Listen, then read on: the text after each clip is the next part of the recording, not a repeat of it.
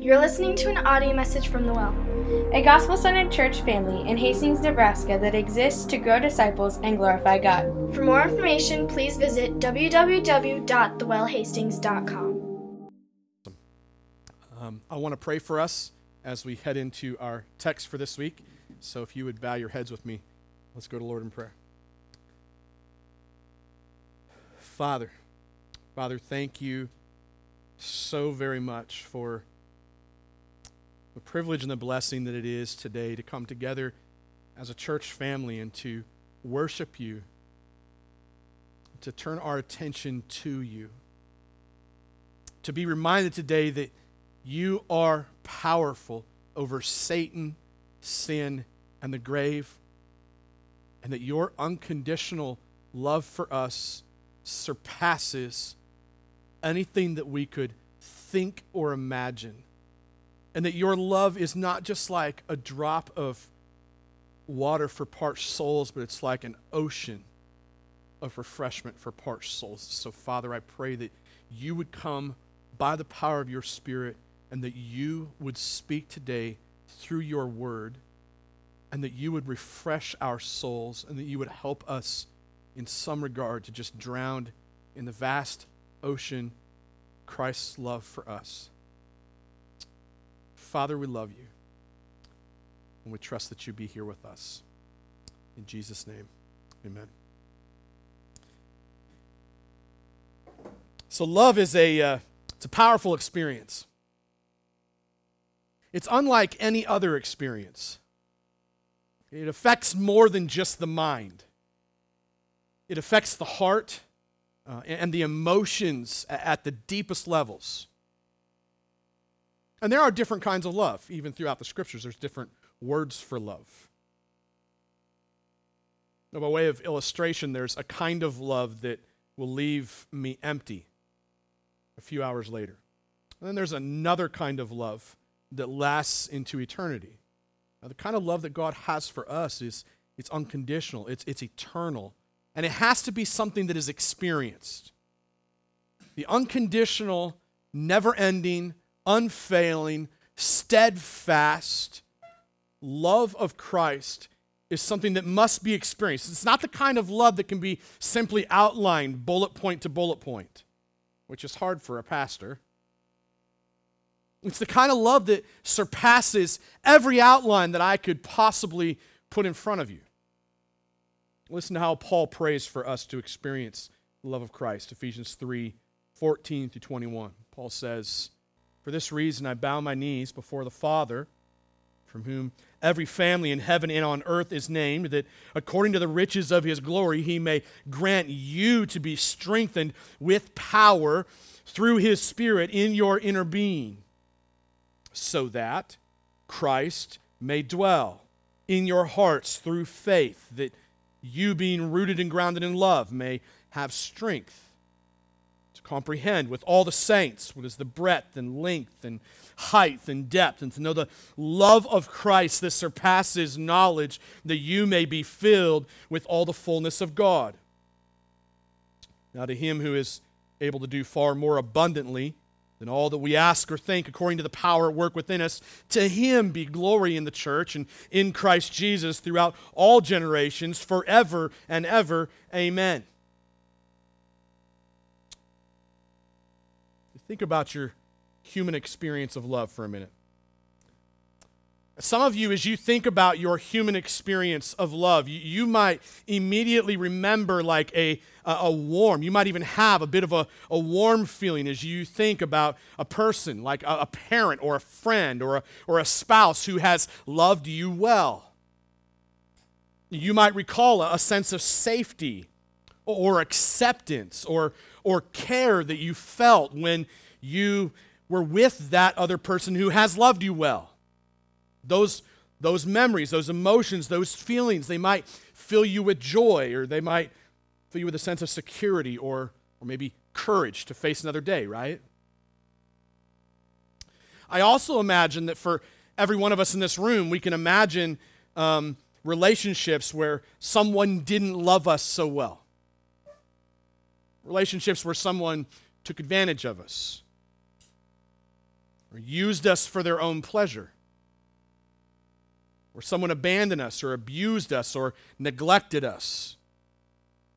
Those memories might fill you with fear or, or shame or, or regret or guilt. And every one of us has experienced relationships on both sides of the pendulum of love. The thing is, is that we have a capacity to thirst for and to hunger for love.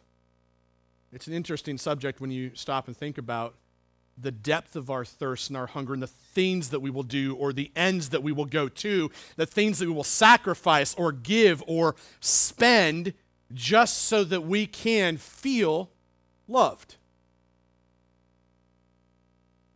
We'll go to great lengths to satisfy our hunger and thirst to be loved. Why not? Why not? I think it's natural for us to thirst for love. I think it's appropriate for us to desire to be loved. But there's a problem with the human experience of love. I don't think that we can overlook the fact that something has gone terribly wrong with our concept of love. Something has infected our understanding of love. Our, our experience of love has been tainted by poison, right? That the deep wells of our hearts have been filled with unhealthy concepts about love.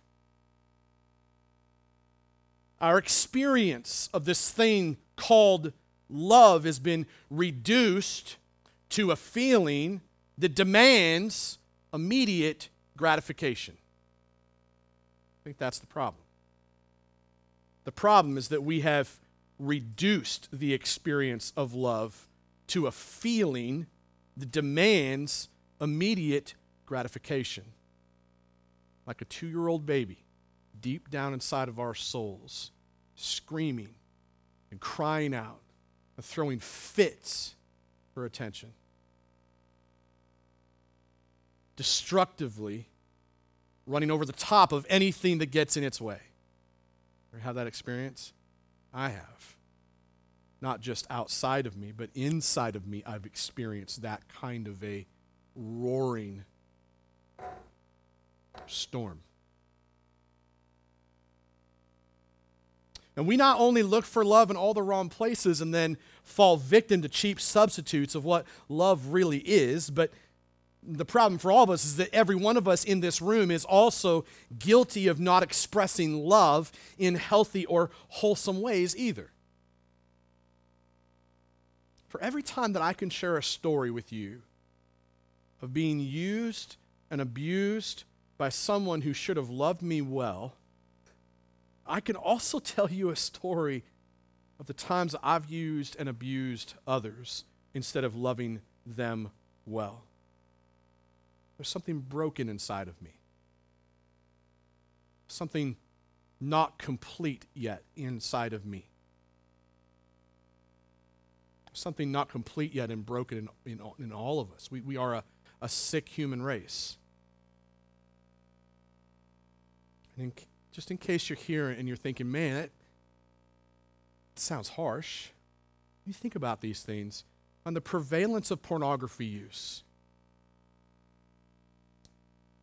the horror of mass shootings, the pain of broken families, the outbreak of suicide rates, the, the uprising of substance abuse, the aftermath of marriages that have been destroyed by extramarital affairs. All these things point to a systemic problem deep within the human race, deep inside of you and I.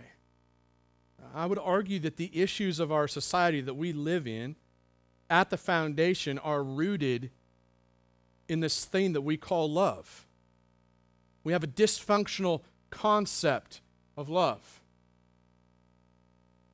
And this problem that I'm just shedding light on for a minute underscores the importance of what Paul prays for in this text. I think that what Paul prays for in verse nineteen is vitally important for us to hear today. We need to hear this. We need to apply this to our hearts. Verse nineteen, Paul prays that we should know, or that we would know you have your Bibles open, you, you could, and, you, and if you're okay writing in your Bibles, you could circle that word no. You could star it. You could underline it. You could put boxes around it. You could highlight it. You, whatever you need to do to remember this word no. He prays that we would know the love of Christ that surpasses knowledge. So Paul wants us to know something that is beyond our capacity to gather up in knowledge. Seems like a contradiction. Praise that we would know the love of Christ that surpasses knowledge, that we may be filled with the fullness of God. So the result of us knowing something that seems to be unknowable is that we would be filled with the very presence of God himself, right? What Paul is praying here is that we would experientially know the love of Christ that leads to us being filled with the presence of the person of God. Let's stop and think about that for a minute. Paul wants us to experience the love of Christ.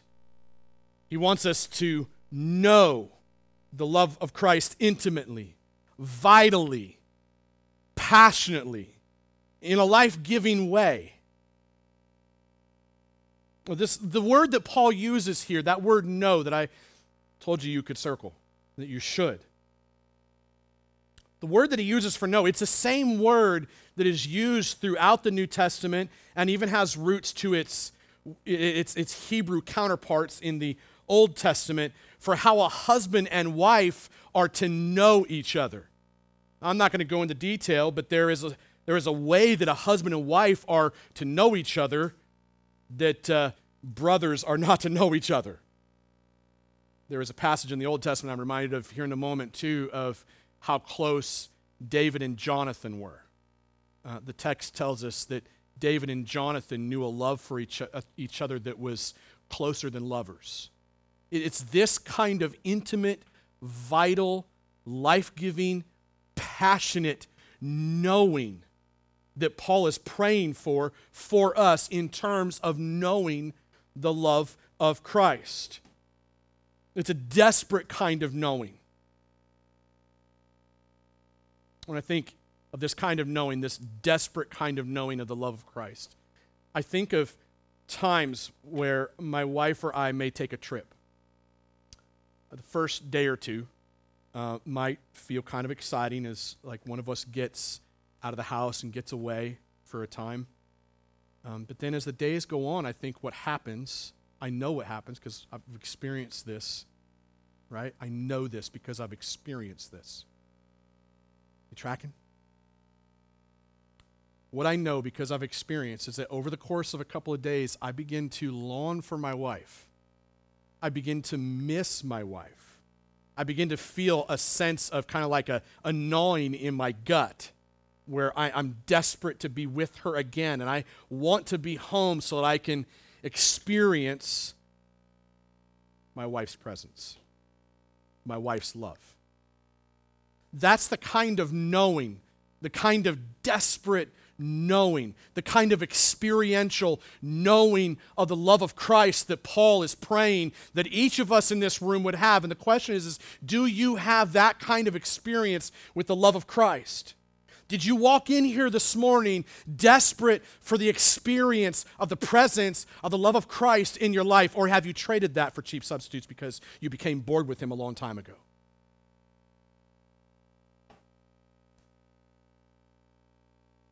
Do you know the love of Christ like this? Do, do you miss the love of Christ when you go through valleys of loneliness or despair? Do you want to experience the joy of hearing Jesus say, I love you? And when was the last time you experienced hearing him say that to you? Because I am convinced, as I look at this prayer from the Apostle Paul for us, that what he does not have in mind is a beginner head knowledge of the love of Christ that got me saved on that one day at camp. That what he has in mind is a deep, maturing, and growing, authentic experience of the love of Christ that will drive you madly insane if you don't get a little bit more of it.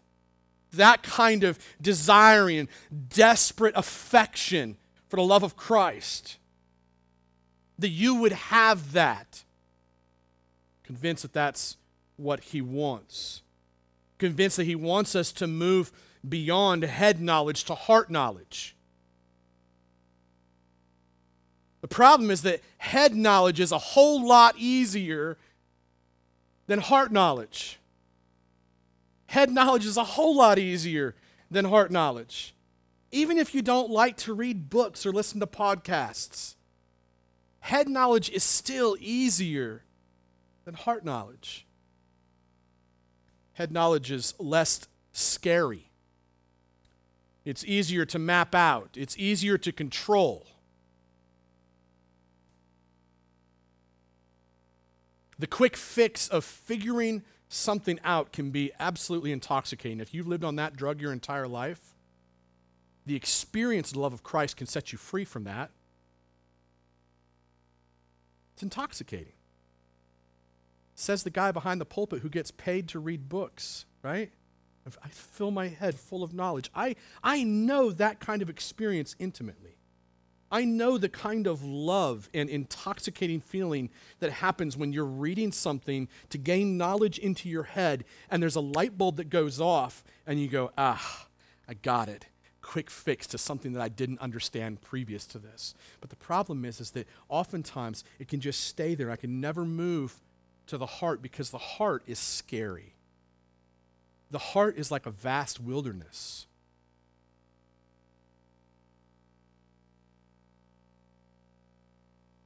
The heart is a place where roadmaps get blurry. A place where there's no quick fix. Because there is no quick fix to what sickens the human heart. There isn't. There's no quick fix to what sickens the human heart. Easier to chase cheap substitutes like porn. Easier to chase cheap substitutes like inappropriate relationships. Those are quick fixes.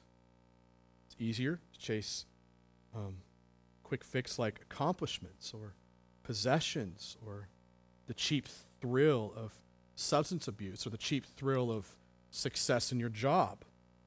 Not that, not that some of those things aren't necessarily bad, right? See, it's hard to fight for the real thing. Bullet point outlines are great for the head. But the heart is a different story. The heart, what the heart needs is scalpels. That sounds painful. The heart needs scalpels and bright lights,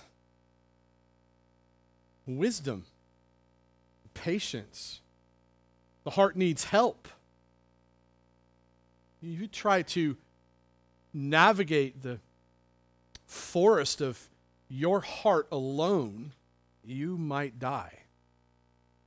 You might. Because the heart can be deceitfully wicked. And out of the overflow of our hearts comes the behavior of our lives.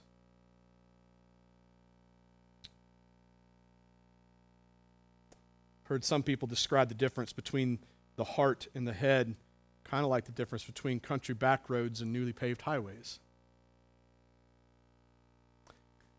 I don't know that I would always say that the head is always like a newly paved highway, but I would say in contrast with the heart, the statement makes sense.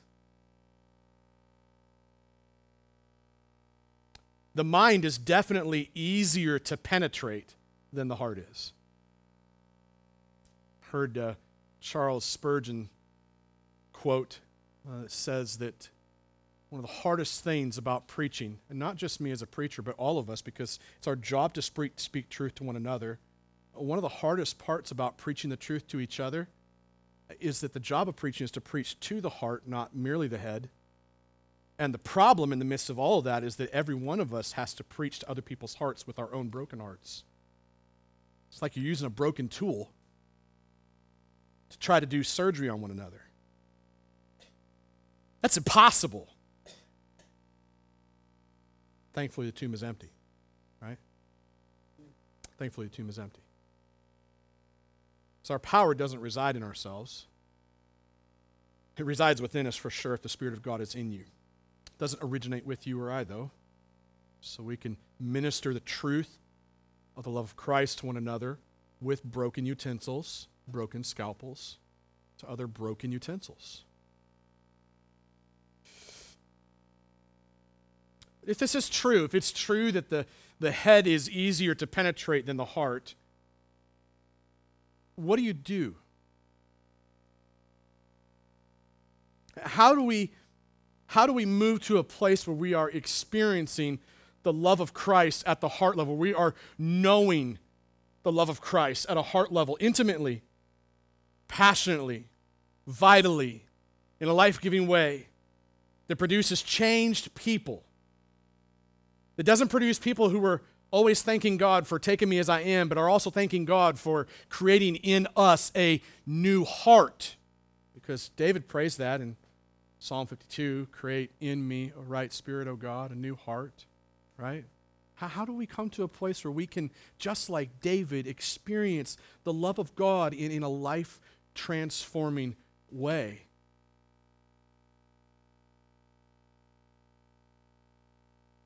Like, I don't want to divorce the head from the heart.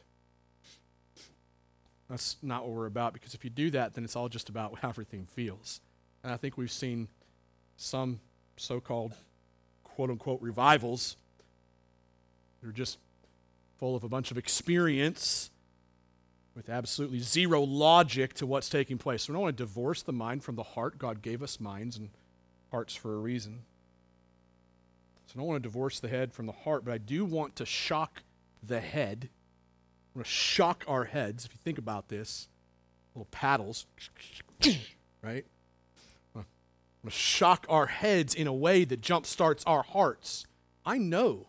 I know there are dead hearts in this room. I know that. There are dead hearts in this room that do not know the love of Christ.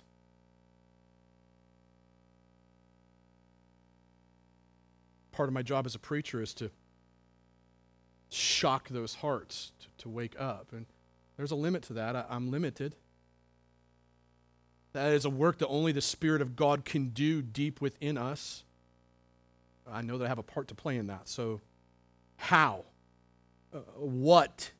What will jumpstart our hearts? That's the question. What will jumpstart our hearts?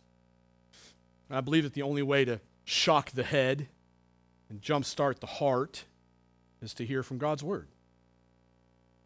Because only the word of God, empowered by the Spirit of God, can do that work. And so I've chosen a few key passages for us to consider. I think they're on your outline, because I still had to give you an outline. It should also be on the screen in front of you. In Psalm eighty-six fifteen, psalmist says this. He says, "You, O Lord, are a God, merciful and gracious, slow to anger, and abounding in steadfast love and faithfulness." Psalm one thirty-six twenty-six says, "Give thanks to the God of heaven, for his steadfast love endures forever." Is your heart full of thanks and gratefulness this morning to the Lord? If not, then the question is, is are you experiencing the steadfast love of the Lord that endures forever? Zephaniah three seventeen. Eric shared this a few weeks ago. The Lord your God is in your midst. Think about that. The Lord your God is right here in our midst. He's here.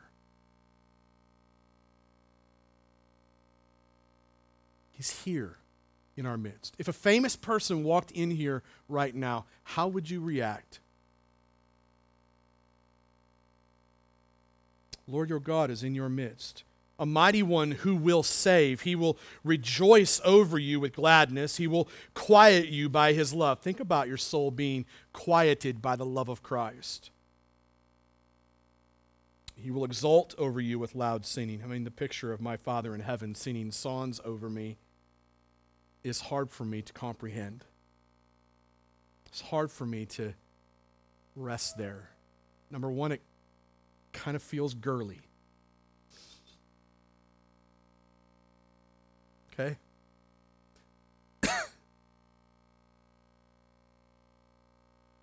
And I've never experienced my dad coming into the room and singing songs over me. to experience that, that God would come into the room as your father, as a man or as a woman here, to know that he would love you that much to come in and sing songs over you is something that strikes me. John three sixteen, for God so loved the world that he gave his only son, that whoever believes in him should not perish but have eternal life. John fifteen, nine through eleven, as the Father has loved me, so have I loved you. Abide in my love. What does abide mean? Live, rest, stay there. Abide in my love. Remain in my love. If you keep my commandments, you will abide in my love. So if any of you are here and you're asking, okay, how, because a lot of us are practical, how do I stay and remain and abide and experience the love of Christ? Keep God's commandments. Keep his commands. Ask God, how should I behave? How should I think? How should I speak in these scenarios? And if God's word says it, then do it, and you will abide in his love. I'm convinced that far too many Christians lack the experience of Christ's love simply because we throw out the commands of God as though they don't pertain to us anymore or apply to us anymore, because the people in the Old Testament, you know, they were really bad people, but we're really not that bad people. And by the way, Jesus has come and he's died on the cross, therefore abolishing all the law, so I don't really have to obey it. I can just do whatever the heck I want, and I can call myself a Christian while doing it. That's a misinterpretation and misapplication of the Scripture. And it's called a fear of legalism, which is true. We need to be careful of that. You do not gain or earn God's love. He loves you already. But the way that you rest in his love and not chase after cheap substitutes is by obeying his commands. They were given to us like markers on the side of the road to keep us safe, like stop signs, and like speed limit signs, commands, laws that keep you and I safe and promote healing and goodness in our lives. So when Jesus says, abide in my love, if you keep my commandments, you will abide in my love, just as I have kept my Father's commandments and abide in his love. He's saying, I am the model for you. I am the example for you. I'm right here. I've showed you how to do it, and I've done it for you. These things I have spoken to you, that my joy, look at that, my joy. Is your life lacking joy right now? Your life may be lacking joy because you have not experienced the love of Christ, because you are not walking in obedience to what Christ has said to do. It means I have spoken to you that my joy may be in you and that your joy may be full. Joy is a struggle for me. I am like two people put together, uh, the Hulk and the Joker. Why so serious, right? And I'm always angry. Just mash those two superheroes together. That's kind of how I'm wired. Serious, serious guy. It's hard for me to smile, have fun, and play. Build a little triangle of work, play, and spend time with Jesus. I spend time with Jesus. I love to work. Play? Oh, God, it's hard. I, I, that feels like work. So I lack joy. It's just part of my wiring. I have to work hard at that. Oftentimes the reasons that I lack joy so much is because I am not being obedient to God's commands. One of those commands for me is just practicing a Sabbath, resting daily, every week. Putting my stake in the ground and drawing a line and saying, Jesus, I'm coming to meet with you, and I'm not moving from this place until I hear from you. Because I, everywhere that I look to satisfy myself and gain a feeling of joy lasts about that long. Cheap substitutes. Every one of us in this room chases them. And what we need is a radical experience of Christ's love. Romans five eight says, God shows his love for us, and that while we were still sinners, Christ died for us. While you and I were still sinners, Christ died for us. Romans eight, thirty-seven to thirty-nine, in all these things we are more than conquerors through him who loved us. For I am sure that neither death nor life, nor angels nor rulers, nor things present, nor things to come, nor powers, nor height, nor depth, nor anything else in all creation will be able to separate us from the love of God in Christ Jesus our Lord.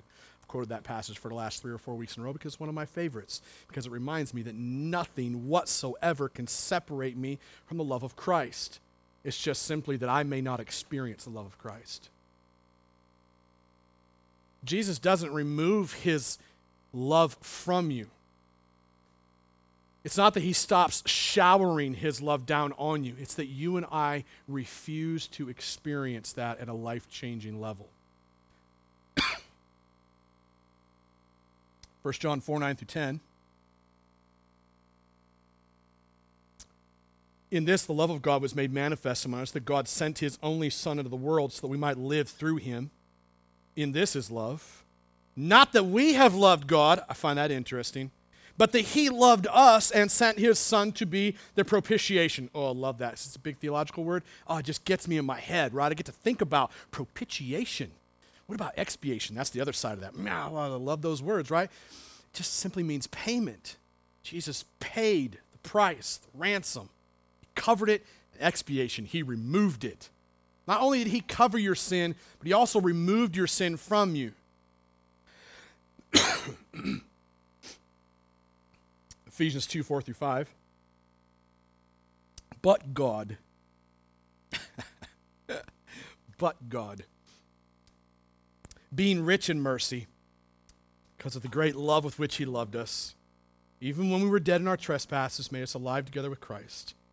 By grace you have been saved. Do you know the love of Christ? Do you know the love of Christ that God's word teaches us about? Have you experienced this love personally? Are you experiencing this love personally in an ongoing way? See, it's not like when I married my wife, I was like, man, I love her. And it was an awesome experience to experience the love that we share and the way that we know each other. And now, now, uh, how long's it been? fifteen years. fifteen years later, almost sixteen. Boy, I hope I got that right. Right? But it's not like now after all these years, I'm like, well, I'm glad I experienced that like fifteen, sixteen years ago today. I just don't know. I'm kind of bored with my wife. Wouldn't that scare the heck out of you guys? Yes, that's why it scares the heck out of me when I when I see us as Christians walking the same way. We, we, we need to cast off all other cheap thrills, all other cheap substitutes until we are walking in the experiencing of Christ's love on a daily basis. How, why would you or I try to go a day without experiencing the love of Christ? Why would we not root ourselves to our chair or our couch or our backyard or our garage or wherever it is that you need to go to get alone with God and experience it? Why would we not root ourselves there when he rooted himself to a cross for us? Why would we do that and then call ourselves Christians? Why?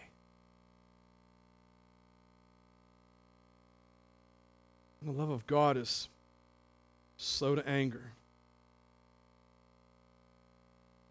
It's overflowing with steady, patient trust. Do you understand the patience of God? And the patience and the kindness of God is what moves my soul to repentance.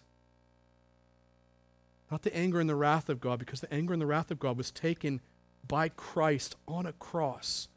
So it's, it's the patience And the, and the steady kindness of God that moves my soul to repentance. That, that's his presence in the room with you.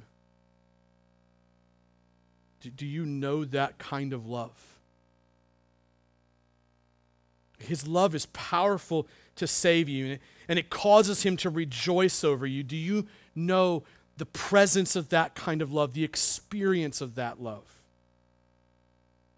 His love is powerful enough to quiet and to, to silence the roaring waves of worry and doubt and despair and anger and guilt in your heart.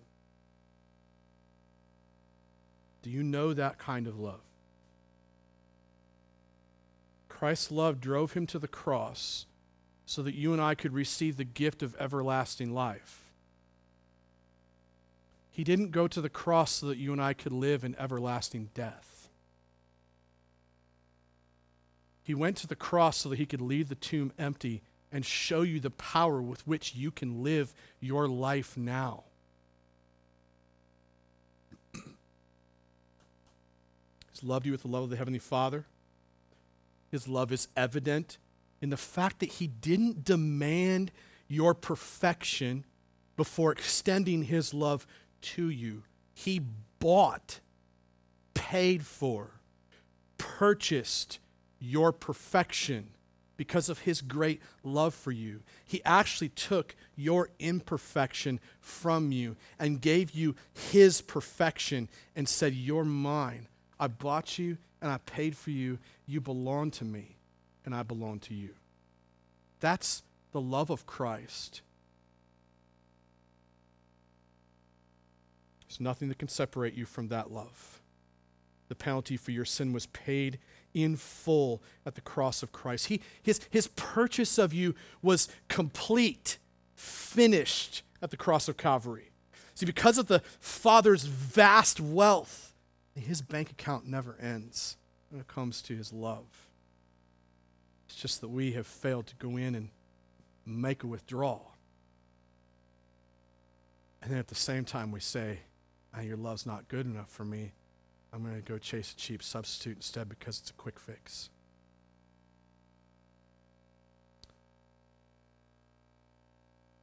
Do you know the love of Christ like that? Have you experienced the love of Christ like that? There's one thing that I wanted you to know on Easter Sunday is that you can experience the love of Christ this way. You can know the love of Christ this way. I want you to be full of the love of Christ in that way. He left the tomb empty so that he could fill your empty heart with himself. Have you experienced the love of Christ that way? Has he filled your heart with his presence? Like, even though you have chased cheap substitutes, Christ became your substitute when he took the wrath of God against you, not just against your sin. He took the wrath of God that was dead set against you for your sin. And he took it upon himself so that you can now, as a person, be the recipient of Christ's love to you. Even though your sin seems huge, the work of Christ at the cross proves his everlasting love for you and that his love for you is bigger than that. God really is bigger than the boogeyman. VeggieTales throwback. Really is bigger than the boogeyman. And the only boogeyman that's chasing you down right now is Satan's sin in the grave. And in the middle of Satan's sin in the grave is you. And Jesus came to purchase you, to buy you, to give you his love.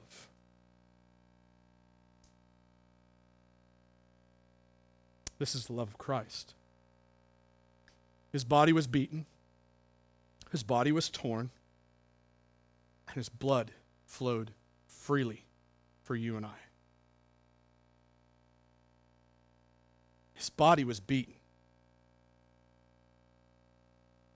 it was torn.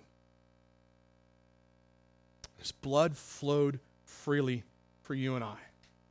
His body was laid in a grave, but then three days later, he walked out of that grave. He walked out of that grave in one piece so that you and I could be healed from our dysfunctional pursuit of cheap love, so that we could experience true love. Did this because of his great love for us. And the question is, have you experienced the love of Christ personally? Do you long for it? Do you miss it? Do you really want it? Because that's the question that Jesus asks every person that he walks up to you.